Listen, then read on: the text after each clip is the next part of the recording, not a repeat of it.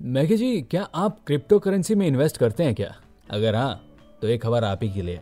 Welcome आप सुन रहे हैं अन्यूज डे पॉडकास्ट और आज की खबर क्रिप्टो करेंसी से जुड़ी ही है। जी हाँ वैसे तो आपको पता ही होगा कि क्रिप्टो करेंसी क्या है, लेकिन फिर भी मैं आपको इसके बारे में थोड़ी सी जानकारी दे देता हूँ।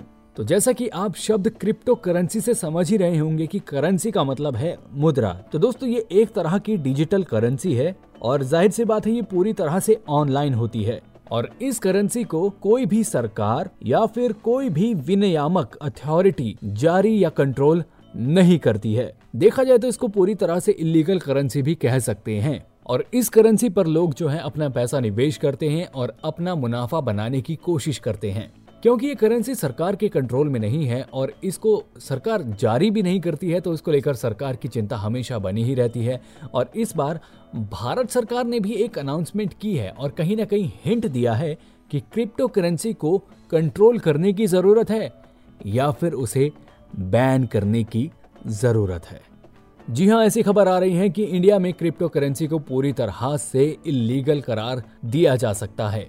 और क्रिप्टो करेंसी के यूज़ और निवेश को भी बैन किया जा सकता है। अभी कुछ दिनों पहले प्रधानमंत्री नरेंद्र मोदी ने क्रिप्टो करेंसी के ऊपर अपने कुछ विचार व्यक्त किए थे और उन्होंने थोड़ा सा कड़े लहजे में यह भी कहा था कि हमें क्रिप्टो करेंसी को कंट्रोल करने की ज़रूरत है। तो ऐसे में खबरें ये आ रही हैं कि 29 नवंबर को पहले शीतकालीन सत्र के दौरान क्रिप्टो करेंसी को लेकर चर्चा हो सकती है और ऐसे में हमारी केंद्र सरकार कुछ प्रस्ताव भी ला सकती है। जिनमें क्रिप्टो करेंसी को या तो पूरी तरह से बैन किया जा सकता है या फिर कुछ नियम व शर्तें लगाई जा सकती हैं उसमें निवेश करने की।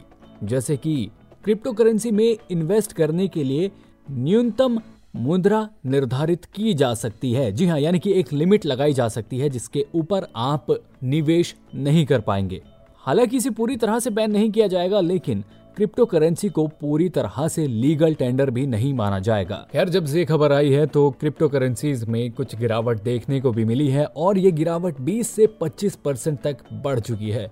तो दोस्तों, अगर आप क्रिप्टो करेंसी में इन्वेस्ट करने की सोच रहे हैं, वैसे मैं कोई एक्सपर्ट हूँ नहीं, लेकिन अगर भारत सरकार पूरी तरह से इसको बैन कर देती है तो शायद पैसा डूब सकता है।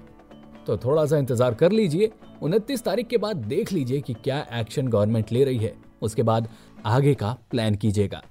तो दोस्तों, ये था न्यूज़ डे पॉडकास्ट। उम्मीद करता हूँ कि आपको ये पसंद आया है। अगर आया है तो ऐसी मज़ेदार खबरों के लिए बने रहिए हमारे साथ। And yes do like share and subscribe to a news a day